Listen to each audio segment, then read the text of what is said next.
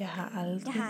Jeg har aldrig. Jeg har aldrig. Jeg har aldrig. Jeg har aldrig. Jeg har aldrig. Jeg har Jeg har aldrig. aldrig. Jeg, nej, det har jeg aldrig gjort. Jeg har aldrig, aldrig gjort det. Aldrig. Nej, det har jeg aldrig gjort.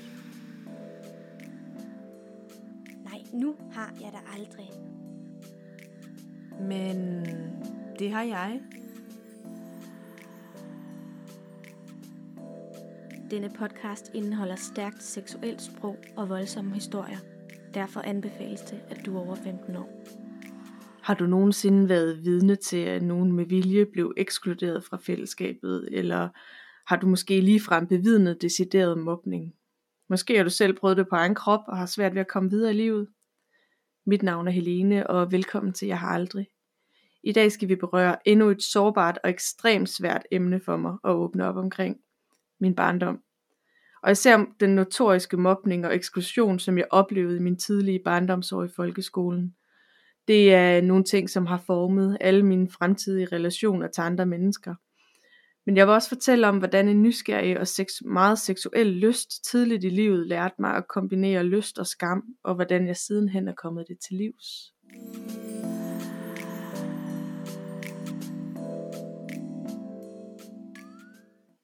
Jeg vil sige, jeg er født og opvokset i en ganske almindelig kernefamilie. To forældre to børn. Øh, en pige og en dreng. Øh, tre års mellemrum. Sådan meget klassisk i hvert fald for det miljø, jeg voksede op i. Da min mor skal øh, vente om min lillebror, og han kommer til verden, går der tre måneder, og han får noget feberkramper. Det er, hvor børn de bliver overophedet øh, for hurtigt, og, og kroppen reagerer ved at gå i kramper for at komme af med varmen.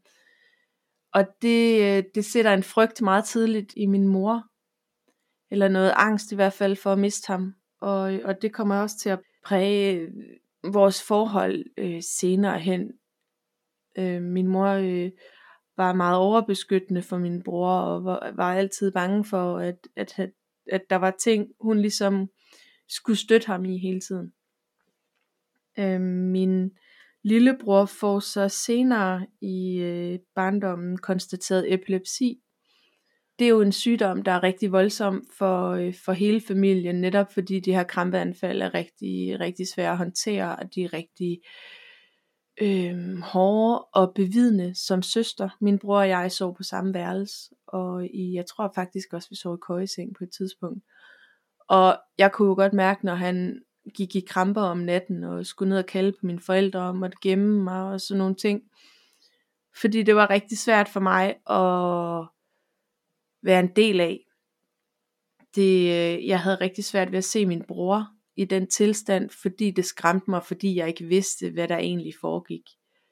Min bror har så øh, øh, fortalt, at han både kan, kan høre og se, hvad der sker under de her anfald, og, og det første, han selvfølgelig har spurgt til, når han er vågnet op bagefter, det var, hvor jeg var henne. Min bror og jeg har altid haft et rigtig tæt forhold også. Tit været rigtig gode til at lege med hinanden og lege med hinandens venner. Øhm, og har, har virkelig haft en, en god, solid relation der. Men det her med sygdom og, og den her angst, der bliver plantet i min mor så tidligt i sit andet øh, moderskab, den kommer jo til at påvirke en del, og min mor pådrager sig også en diskusprolaps i ryggen, som gør, at hun ikke kan arbejde. Det vil sige, at hun skal gå derhjemme og ikke kan arbejde, og den her angst, den får så lov til at vokse. Og det har jo gjort, at det har været rigtig svært nogle gange at, at være derhjemme og kunne rumme, at, at der sker de her forandringer i familien. Først min bror, der bliver syg, og så min mor, der, der har svært ved at overskue nogle ting. Men der er blevet taget så fint hånd om det med, med terapeutiske former og, og noget, øh, noget, jeg tror hun var noget arbejdsprøvning også. Ser vi så på min folkeskolegang, det er jo nok den, der har præget mig allermest. Det er nok ikke så, så unaturligt. Tit så er det jo de, de år, hvor man udvikler sig mest, og dermed også der, hvor man tager nogle værdier og normer og sådan nogle ting med sig, og måske også nogle traumer, hvis det er det, man bliver udsat for. Jeg var rigtig dygtig i skolen. Da jeg startede i børnehaveklasse, kunne jeg ikke sådan læse de store bøger, men jeg var i hvert fald rigtig dygtig til at læse, og øh, meget tidligt i de små klasser fik jeg, fik jeg bøger fra, fra to-tre øh, klassetrin højere, som jeg kunne læse, fordi jeg var, øh, var længere fremme end de andre børn. Jeg, øh, jeg tror, jeg overkompenserede et eller andet sted, fordi jeg fandt ud af, at jeg var, der var noget, jeg kunne i skolen. For det sociale kunne jeg ikke. Jeg havde rigtig svært ved at føle, at jeg passede ind. Øh, jeg var meget øh, kontaktsøgende, jeg var meget højt råbende. Jeg øh, ville meget gerne ses og høres. Og det var der mange af de andre børn, der havde rigtig svært ved at rumme. På noget af det her aktivering, som min mor er i, der møder hun en mor til en anden pige fra min klasse. Og de falder rigtig godt i hak sammen og bliver rigtig gode veninder og tænker, så skal vores børn der leger sammen og have nogle legeaftaler. Og det går fint i noget tid, og jeg leger med den her pige, som, som går i min klasse, og føler endelig, nu har jeg fundet, nu har jeg fundet øh, en, jeg ligesom kan, kan læne mig lidt op af, og, og en, jeg kan tro øh, stole på. Men der går så ikke særlig længe, før at hun begynder at ekskludere mig, som, som de andre i klassen også øh, har gjort. Og en dag fortæller hun mig så, at hun kun har leget med mig, fordi hendes mor har tvunget hende til det. Jeg kan huske den dag så tydeligt, og har stadig, altså nogle gange drømmer jeg stadig, øhm, om det er i hendes baghave, hvor jeg ligesom får at vide, at, at det ikke er lyst, at jeg er der, men er nærmest af tvang, og hun ikke gider, og hun meget gerne hellere vil lege med nogle af de andre piger fra klassen. Jeg bliver såret, og jeg bliver skuffet, og det gør så ondt at vide, at min mor på, på en eller anden punkt har været inde i god mening og, og prøve at skaffe mig en veninde, som, som jeg kunne lege med, som jeg kunne have noget til fælles med nu, når hun var veninde med moren. Men det fejlede, og, og den her mistillid til, at nogen oprigtig ved mig, den har jo siddet fast lige siden. Ikke nok med det, så den her pige er blevet så træt af mig, at hun sammen med andre piger ignorerer mig. Jeg ved godt, at mobning godt kan være grimmor og tilråb, men mobning er lige så vel øh, eksklusion fra, fra det sociale, fra fællesskabet. Og det var rigtig hårdt. Ikke nok med, at, at de ikke gad lege med mig, men at, at min eksistens ikke blev anerkendt.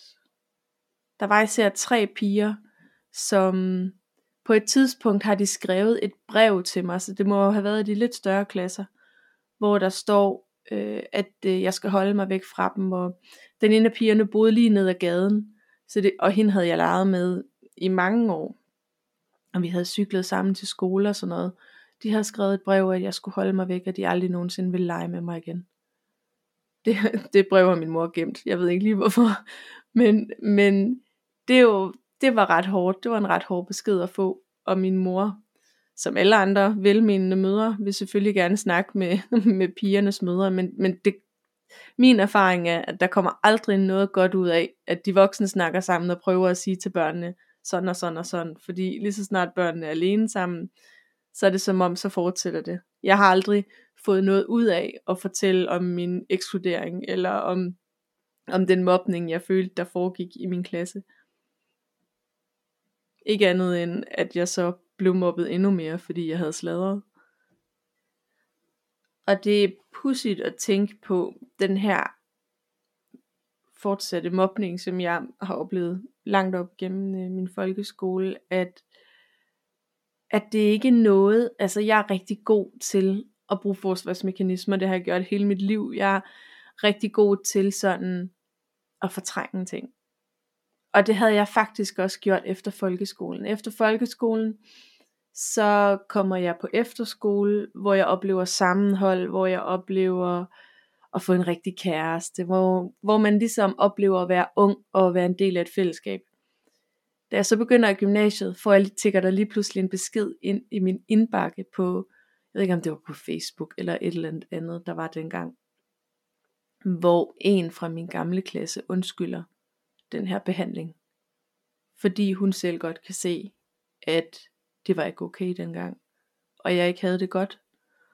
Og det, det er hun rigtig ked af, at, at min folkeskolegang skulle, skulle være sådan. Og det er jo ikke kun eleverne, der har svært ved at rumme mig i folkeskolen. Min klasselærer er en strid banan, der virkelig har svært ved børn, der stikker ud. Min lillebror får meget, en meget tidlig alder konstateret øh, damp, som i dag hedder ADHD. Og plus han får den her epilepsimedicin, som gør ham udadreagerende. Øhm, han, bliver, han bliver voldsomt aggressiv og altså lidt øh, agiteret hele tiden. Og har rigtig svært ved at rumme de her forandringer i skolen, og det der med, at der ikke er plads til ham til at være den han er. Og tit ender det med, at han bliver ked af det, og han, den ene gang havde han revet sit tøj i stykker ind i klassen, og min klasselærer, som så var vikar for den her klasse, hiver min bror ind midt i min undervisning og siger, prøv at se, hvad din lillebror har lavet. Og for det første gør min lillebror totalt til grin over for hele min klasse, men for det andet også sætter mig i en situation, hvor jeg enten skal disciplinere min lillebror, eller pege fingre, eller det gjorde så fucking ondt i mit hjerte, at se min lillebror stå der, og kunne mærke, at han var i hvert fald ikke blevet rummet.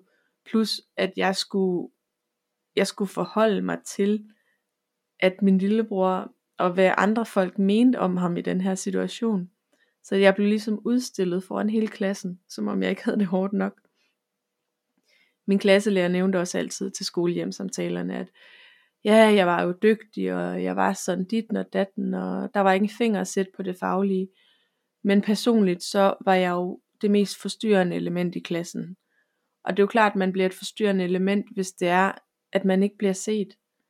Hvis man ikke bliver rummet, hvis ikke man bliver accepteret eller anerkendt som som, bare, som et barn, som tilhørende i det her fællesskab, så, så kommer der nogle, nogle behov for at råbe højere end de andre, eller for at være klassens klovn, eller for på en eller anden måde iscenesætte sig selv, sådan så at, at man får den her opmærksomhed.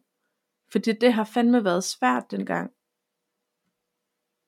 Jeg begynder jo så også tidligt at eksperimentere seksuelt. Der skal vi så længere tilbage end folkeskolen allerede i børnehaven er vi en håndfuld nysgerrige små kid, der synes det er spændende at se hinanden nøgne. Der synes det er spændende, at den ene har en tissemand, den anden har en tissekone, og leger med at putte ting i kropsåbninger og sådan noget. Altså det er meget sådan dokt, almindelig doktorleje. Men hver gang der blev lavet doktorleje, så var det mig, der blev taget til side, fordi så var det mig, der fik skylden. Så var det mig, der havde gjort noget forkert, og så var det mig, der skulle skamme mig. Og den her skam, den har virkelig fulgt mig længe. Det er så sindssygt at sidde derinde og vente på, at mine forældre kommer for at få at vide, nu har Helene igen lavet et eller andet, stukket en blyant i en kropsåbning eller et eller andet og få at vide, at det er forkert, og den lyst, du føler, den er forkert. Den skal du ikke gøre noget ved. Du skal pakke den væk. Det var det er virkelig noget, der har sat sig i mig. Men det har også været så stor en drivkraft, at den her skam, den ikke har kunne holde det nede. Jeg har været drevet af en ekstrem lyst i en meget tidlig alder. Jeg kan huske helt tilbage til en 8 10 års alder, at jeg begynder at onanere jævnligt. Og det er sådan en drivkraft, jeg ikke rigtig kan lade være med at handle på. Men jeg kan også huske, at lige så snart jeg er nået dertil, hvor jeg vil, hvor jeg har følt en form for klimaks, der skammer jeg mig helt sindssygt. Jeg skammer mig, og dengang var jeg faktisk lidt troende. Jeg kan huske, jeg tænkte, at nu sad Gud eller min farmor og kiggede ned på mig og skammede sig over mig, fordi jeg havde lavet noget beskidt. Og jeg husker også, at jeg på et tidspunkt leger med en nabodreng, og vi kommer til at ligge nøgne oven på hinanden, og kysser og knupper lidt og sådan noget. Jeg tror, det er også omkring de 10-11 år eller sådan noget. Og jeg har jo hørt, at man kan blive gravid, hvis man ligger nøgen sammen med en dreng. Så jeg får den vildeste dårlige samvittighed, og er nødt til at gå til bekendelse over for mine forældre og sige, prøv at høre, sådan ligger landet, jeg har ligget oven på ham, og vi har kysset, og vi har været nøgne, og nu er jeg bange for, at jeg er gravid, og hvad skal vi gøre? og min mor sådan tager det meget stille og roligt og siger, det kan man heldigvis ikke blive gravid af. og så forfærdeligt nok, fem minutter efter, kan jeg høre, hun ringer til drengens forældre og fortæller hele historien, og de sidder og snakker en hel aften om, hvad de skal stille op og sådan nogle ting, og jeg er forfærdet, fordi herefter føler jeg bare, at alle kan se det på mig. Alle kan se, at jeg har gjort det her. Alle ved det. Hver gang der var nogen, der viskede, eller nogen fra hans klasse, jeg tror han gik en klasse over mig. Hver gang der var nogen fra hans klasse, der kiggede underligt på mig, så tænkte jeg, ej han har bare fortalt det. Han har fortalt det til nogen. Så jeg var, blev mega paranoid og mega skamfuld over den her seance, som vi havde haft, hvor vi havde ligget nøgne sammen, og egentlig bare været eksperimenterende og været børn, så kom der bare det her skam indover. Den seksuelle verden fascinerer mig helt vildt, når jeg begynder at blive præpubertær og også i den tidlige pubertet, hvor jeg køber sådan nogle, jeg tror bladene hed Girls, hvor det var historier om, jeg ved ikke, om det var nogle voksne piger eller teenage piger, men der var i hvert fald nogen, der havde sex. Og jeg kan huske, jeg synes, det var så fedt. Det var så befriende at se, at der var sådan nogle ungdomsmagasiner, hvor der var nogen, der snavede, og der var nogle bryster, og der var sex i dem. Og dem, øh, dem nød jeg, nød jeg godt af, og sugede det til mig, jeg kunne. Og øh, var også inde på Vi Unge og læse en masse artikler, fordi jeg synes, det her seksuelle, det var så spændende. Jeg kan faktisk huske, at efter et halvbal, så gik der rygter i, i hele Horeby, fordi det hed Horeby er, er der, hvor min folkeskole lå, øh, nede på Falster, at der gik rygter om, at, øh, at en fra klassen over os havde fået finger. Og vi tænkte sådan, finger, hvad fanden er det? Og vi, vi synes det var spændende, vi synes også det var lidt halvklamt. Og jeg kan huske første gang, jeg så selv oplever den her ting, som jeg virkelig ikke engang synes var en ting. Det var sådan et, et afdanket øh, telt til en fødselsdag, måske seks måneder efter, hvor der kører øh, R. Kelly på anlægget. og, øh, og jeg så oplever øh, første gang, at der er en dreng, der har fingrene i trussen på mig. Hvor det bare var sådan lidt, og det er jo sådan en ting, der bare skal overstås, når man pubertetsunge, fordi for det første sjældent får pigerne noget ud af det, og for det andet så fitter drengene bare rundt og har ingen anelse om, hvad de laver. De fitter bare rundt med to fingre, som om det var en mus, og klikker helt vildt, fordi de har set et eller andet sted. Måske en pornofilm. At det er sådan, man gør. Men har ingen idé om, hvad fanden det er, de har gang i. Og jeg eksperimenterer jo helt vildt i året efter den her første, første gang, jeg får fingre. Det lyder så åndssvagt. Men det er jo, det er jo sådan der. Og mister jo så min mødom øh, samme år hvor det ligesom tager fart med, først så var der, øh, så var der noget pillen uden på buksen, så var der nede i buksen, og alt det foregik jo i den her ungdomsklub eller ungdomsskole, hvor man tirsdag og torsdag fra 19 til et eller andet kommer og, og har omgang med andre unge mennesker, og drikker nogle sodavand og spiller noget computerspil. Vi øh, spillede så ikke meget computerspil, vi øh, gik altid ud bagved mig og så ham nabodrengen og eksperimenterede. Jeg kan huske første gang jeg giver et blowjob, der tænker jeg, den skal jeg ikke have i munden.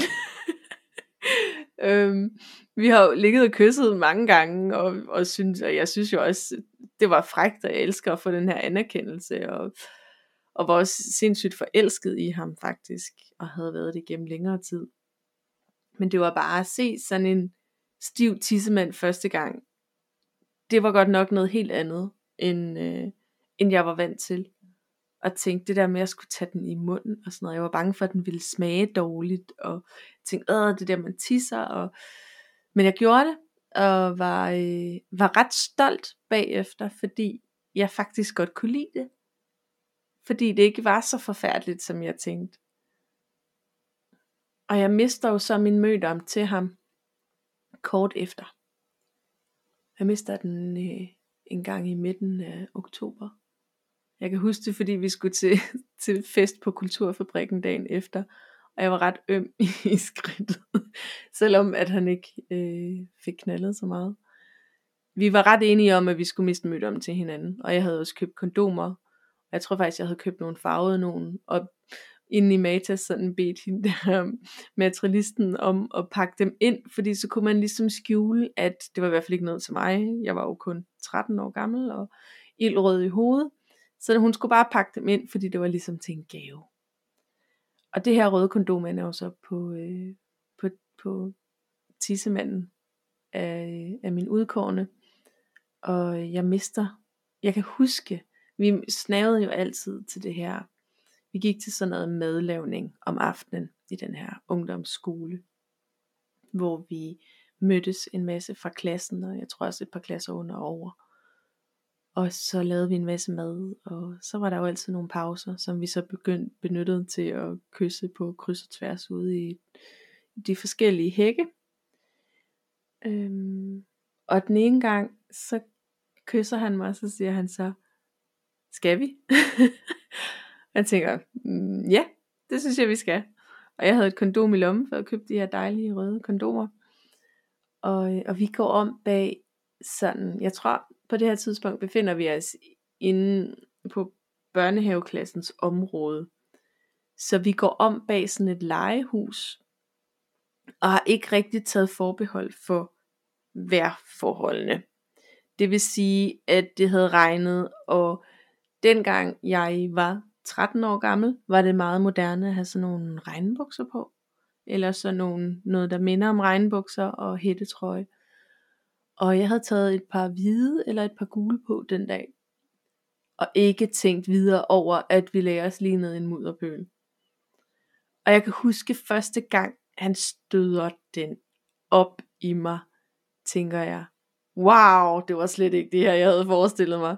Jeg var vant til at når jeg skal ligesom af med mine seksuelle øh, lyster, og når jeg skal stimulere mit begær, så bliver det jo rart, og det bliver dejligt, og jeg får, jeg tror, jeg får en form for udløsning. Det er simpelthen nødt til at, at tænke, fordi det var som om, det er i hvert fald sådan, jeg husker det. Og det her, det gjorde bare ondt. Og det var bare sådan noget ind, ud, ind, ud. Og dengang var der jo ikke rigtig noget forspil. Det var ikke fordi, man man blev slikket, eller man blev våd af det. Jeg tror aldrig nogensinde faktisk, at han slikkede mig. Det er noget, jeg har taget med mig senere. det er sådan nærmest en krav. Hvis du skal ned, så skal du ned først. Altså sådan er det bare slutfærdigt. Men, men det her kondom, der jo så bliver tørt og, og sådan jomfruhinde, og ej, det var bare, det var sådan rigtig akavet. Men, øh, men en sjov historie at fortælle, men, men lige øh, romantisk og sådan, det var det sgu ikke lige. Og vi kommer ind bagefter. Vi har ligget her i det her mudder og rodet rundt, og jeg har selvfølgelig ligget nederst, fordi missionær, det er jo bare, så min bukser selvfølgelig småt ind i mudder. Og jeg, for det første, jeg har jeg ulet hår, og vi har mudder over det hele. Så en af de andre piger fra det hold, jeg er på, siger, det kan godt være, at du lige skal tage din jakke og binde den rundt om maven og sådan noget, fordi det var sådan ret tydeligt, hvad vi havde lavet. Og, øh, og alle vidste det. Der var, ikke, der var ikke en sjæl til det madlavningskursus, der ikke vidste, hvad vi havde lavet. Og det synes vi også bare var fedt, fordi så var vi lidt nogle, øh, nogle af de første. Så var vi pionerer inde på det område. og den her gang, der skammede jeg mig faktisk ikke det er lidt sjovt, men jeg tror, det var fordi, det var ligesom konsensus, eller altså det var, der var en konsensus om, at det var det her, vi gjorde, og det gjorde vi af lyst, og det gjorde vi, fordi vi ville. Det var ikke fordi, jeg havde påtvunget ham noget, eller han havde påtvunget mig noget. Vi var unge, og vi var liderlige, tror jeg. Eller eksperimenterende i hvert fald. Jeg tror måske, det var nysgerrigheden, der, der var størst. Og så var det, og så var det sådan, det var. Jeg vil også sige, nu har vi snakket om mine relationer til piger i min folkeskole, mine relationer til drenge. Og man kan godt sige, at den opmærksomhed, jeg ikke fik fra pigerne, gik jeg jo så over og pålagde mine relationer til drengene. Men det har også påvirket mine forhold øhm, efterfølgende. Jeg er rigtig svært ved at holde fast på veninder. Jeg er rigtig svært ved at have tillid til kvinder generelt. Fordi jeg altid er bange for, at de lyver for mig, eller der er en skjult agenda, eller altså den her mistillid, som er blevet sået så tidligt i mit barndom, den har virkelig fulgt mig i mine venskaber, og især til kvinder, op gennem årene. Og det har været rigtig svært for mig at, at administrere mine følelser bundet til min fortid, og, og hvordan jeg agerer i situationen med veninder, især hvis man bliver uvenner. Lige meget om jeg har ret, eller om det er dem, der har ret, så vil jeg altid agere under dagen i, og sige undskyld, og, og sådan virkelig øhm, slippe mine kanter af, for at passe ind i den her kasse igen, i, i vores venskab, fordi jeg er så bange for at miste folk. Jeg er så bange for, at de skal forlade mig, eller gå fra mig, eller ikke give mig. Og det, øh, det den her paranoia, øh, ikke paranoia, men den her, den her frygt for, at, de ikke, at folk ikke vil mig, har gjort, at jeg har været meget øhm, eftergivende i, ven, i venskaber. Og eftergivende i sådan en grad, at jeg måske ikke har været mig selv. Og når jeg så endelig har vist en fli af mig selv, så har jeg været bange for, at den ikke var god nok, og, og, og skjult den igen.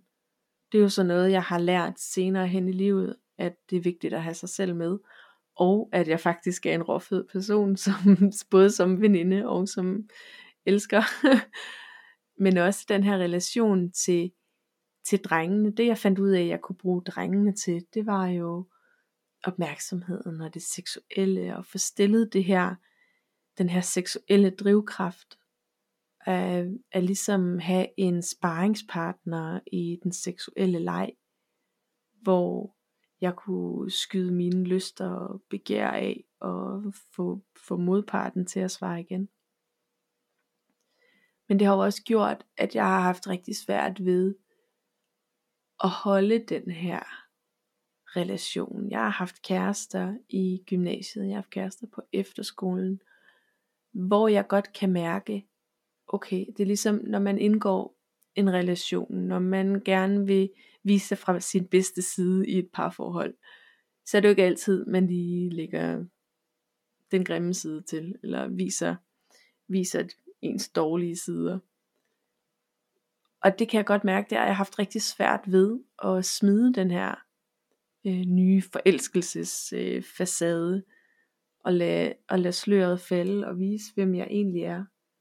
Og lige så snart jeg så har gjort det, så har jeg været bange, og været bange for, at de skulle forlade mig, og så er jeg altid endt ud i sådan nogle situationer, hvor de ikke har kunne håndtere mig, hvor de ikke har kunnet synes, at jeg var, var så spændende, som jeg var til at starte med.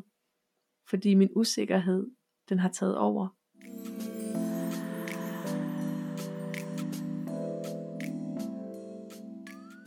Den dag i dag er jeg ikke usikker længere. Jeg kan godt nogle gange, især hvis jeg sådan er presset, det mest hvis jeg for eksempel op til eksamener, eller hvis der er perioder, hvor ungerne de sådan ikke sover om natten og sådan noget, så kan jeg godt mærke, at den her usikkerhed i mine relationer kommer tilbage. Men jeg er ret god til ligesom at abstrahere fra den, og, og lægge den på afstand, eller i hvert fald være ærlig. Nu er jeg i en relation lige i øjeblikket, hvor vi praktiserer åbenhed og ærlighed. Og det er befriende, at jeg kan være mig selv, og jeg kan sige, prøv her, jeg synes faktisk, det her det generer mig. det her, det, det gør faktisk, at jeg bliver lidt usikker. Det gør, at jeg, jeg ikke kan være i det. Kan vi, kan vi gøre noget ved det? Eller hvordan ser du på den her ting? Netop fordi, at tit når man bliver usikker, og tit når man bliver påvirket af sin tolkning, så vil man oftest opleve, at man fejltolker situationer, eller man fejltolker øh, intentioner. Og derfor at har det været vigtigt for mig ligesom at komme ud i den her trygge relation, hvor vi ikke lyver for hinanden, hvor vi står ved den vi er, hvor han kender mig ud og ind, og stadig er der, og beviser over for mig gang for gang, at selvom jeg kan være lidt neurotisk, og selvom jeg kan være lidt over det hele, og helt sikkert for meget en gang imellem, så kan han rumme mig. Og han accepterer mig for den jeg er, fordi at det er sådan, det er sådan jeg er. jeg er bare en lille smule for meget. Jeg er bare en lille smule neurotisk. Og jeg er bare usikker nogle gange, fordi at det er vi sgu alle sammen lidt. Men det vigtigste er bare, at man står ved sine små quirks og sine små fejl og sine små mangler. Fordi hvis ikke vi havde dem, så ville vi jo være ret ens alle sammen. Og det ville fandme også være en skam. Under min uddannelse, nu her, nu er jeg sygeplejerske om 6 måneder, der har jeg været til et kursus om børns seksualitet. Og det har virkelig været befriende for mig at se, hvordan sundhedsplejersker og hvordan pædagoger den dag i dag virkelig tager hånd om og forsøger ikke at pålægge børn den skam, som jeg synes, jeg blev pålagt, dengang jeg var øh, meget lille. Det der med at anerkende og se, at børn selv, altså jeg tror endda selv fra fosterstadiet, har den her lyst, har den her, og jeg ved godt, at seksuelt, det lyder som sådan et voldsomt ord, når man snakker børn, men det er jo sådan, det er. Det er jo en drivkraft. Det er jo en urkraft, der findes inde i os. Og det er jo ikke noget, vi kan tige ihjel. Det er jo ikke noget, vi, så kan vi bare sige, nå, men øh, vi, vi synes, det er ubehageligt at snakke om børnenes seksualitet, så derfor findes det ikke. Og hvis jeg ser mit barn ligge og knupper sig på en stol, eller sidder tit med hånden nede i blæen, jamen så fortæller jeg ham bare, at det er forkert. Men det er det jo ikke. Men der skal være, der skal være en tid og et sted til, at selvfølgelig skal man ikke øh, have lov til i det fri og bare øh, give efter for sine lyster. Men så må man ligesom anerkende, at det kan foregå andre steder, hvor man ikke er så offentlig, for eksempel. Det var i hvert fald meget det, vi lærte på kurset, det der med at anerkende, at, at det er okay, men ting skal måske foregå, når man er privat. Det synes jeg var meget spændende. Det var i hvert fald et meget spændende perspektiv, hun satte på der. Og jeg tror, at det ville gavne os alle sammen, og stadig have bibeholdt den der nysgerrighed og den der eventyrlyst, som man egentlig har som barn, men måske bliver puttet lidt væk, fordi der ikke er plads til den, fordi man måske ikke får lov til at eksperimentere, mens man synes det er spændende, at man ligesom får at vide, at det passer igen her, det skal du ikke lave, det skal du ikke gøre det der, det. eller det er i hvert fald forkert, og du skulle skamme dig, det er nok den værste.